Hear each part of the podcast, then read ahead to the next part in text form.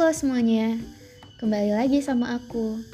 Di podcast kali ini, aku bakal jelasin ke kalian bagaimana cara hidup bakteri. Nah, sebelumnya kalian udah tahu belum nih, gimana ya bakteri hidup?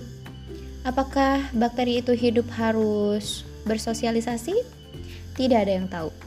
Jadi hari ini kita bakal bahas satu persatu mengenai cara hidup bakteri. Semoga kalian enjoy dengan podcast aku. Selamat belajar! Nah, berdasarkan cara memperoleh makanan, cara hidup bakteri itu dibagi menjadi dua. Ada bakteri autotrof dan juga bakteri heterotrof. Apakah kalian tahu perbedaan antara bakteri autotrof dengan bakteri heterotrof? Mari kita bahas satu persatu. Bakteri autotrof adalah bakteri yang mensintesis makanan sendiri. Artinya, dia bisa menciptakan makanannya sendiri Adapun bakteri heterotrof itu artinya bakteri yang mengambil senyawa organik dari organisme lain. Dalam artian, dia ngambil makanan tanpa menciptakan bagaimana cara ia memperoleh makanan gitu.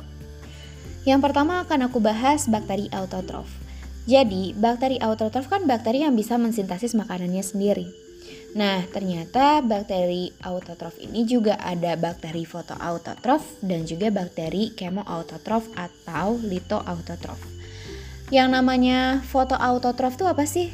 Fotoautotrof itu kan berarti bakteri yang menggunakan energi cahaya dalam penyusunan bahan organik atau dia bisa melakukan fotosintesis. Nah, pigmen fotosintesis itu antara lain ada yang namanya bakterioviridin atau bakterioklorofil. Jadi dia bakteri yang uh, khusus untuk warna hijau gitu. Dan juga ada bakteri purpurin, itu bakteri warna ungu.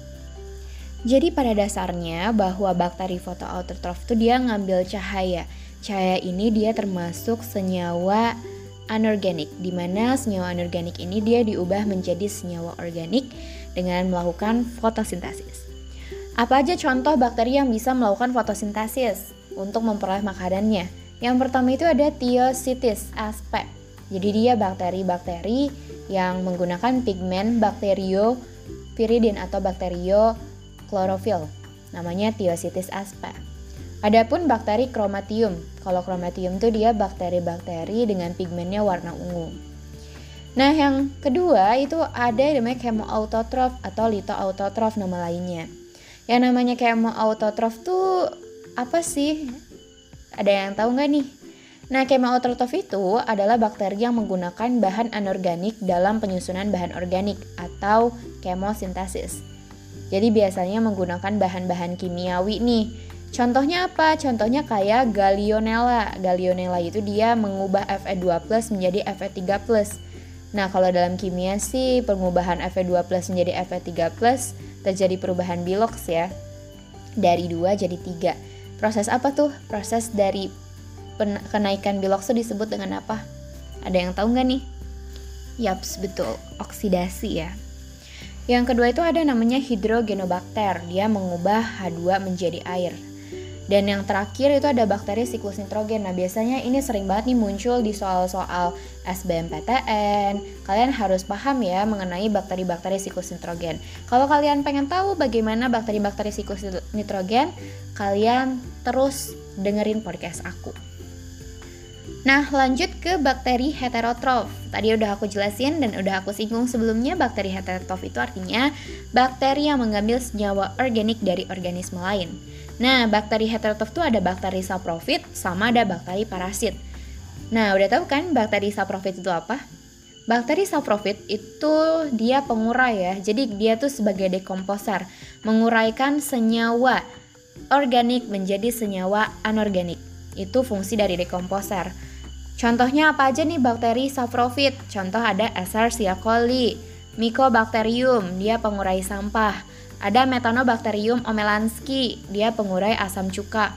Ada Desulfovibrio, pengurai sulfat.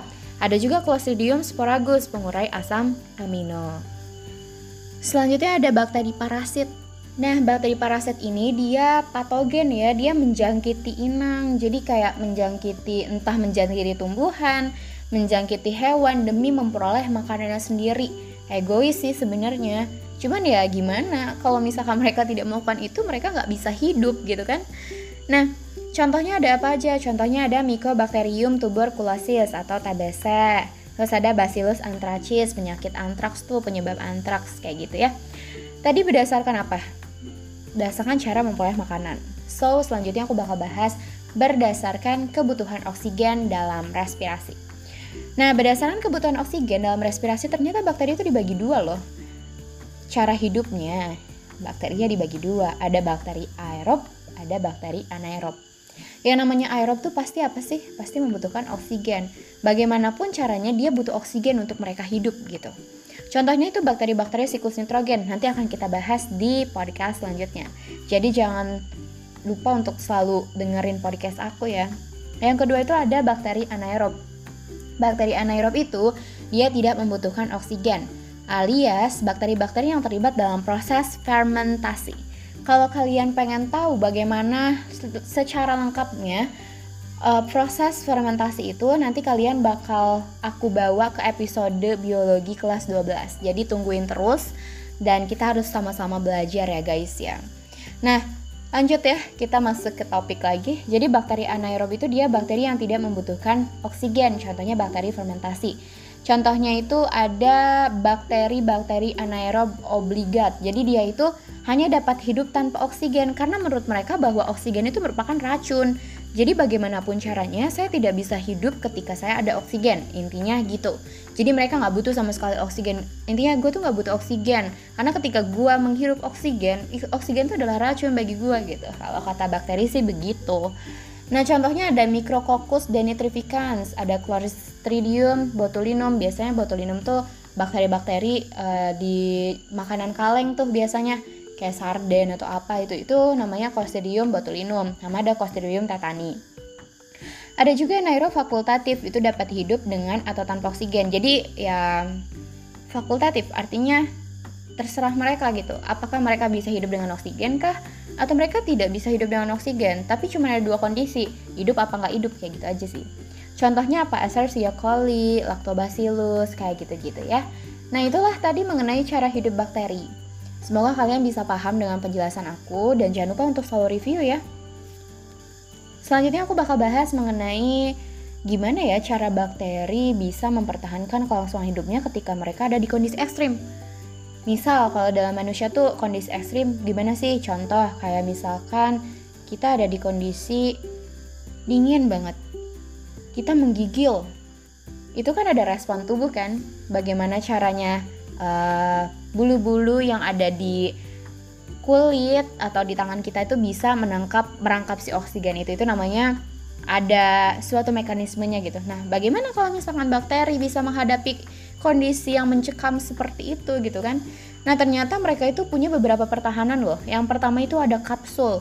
Setelah sebelumnya udah aku singgung mengenai kapsul ya yang namanya kapsul. Jadi dia fungsinya adalah untuk melindungi bakteri dari benda asing dan menghasilkan endotoksin. Tadi endotoksin itu dia bisa menghasilkan racun ya dan menghindarkan bakteri dari lingkungannya yang kekeringan kayak gitu.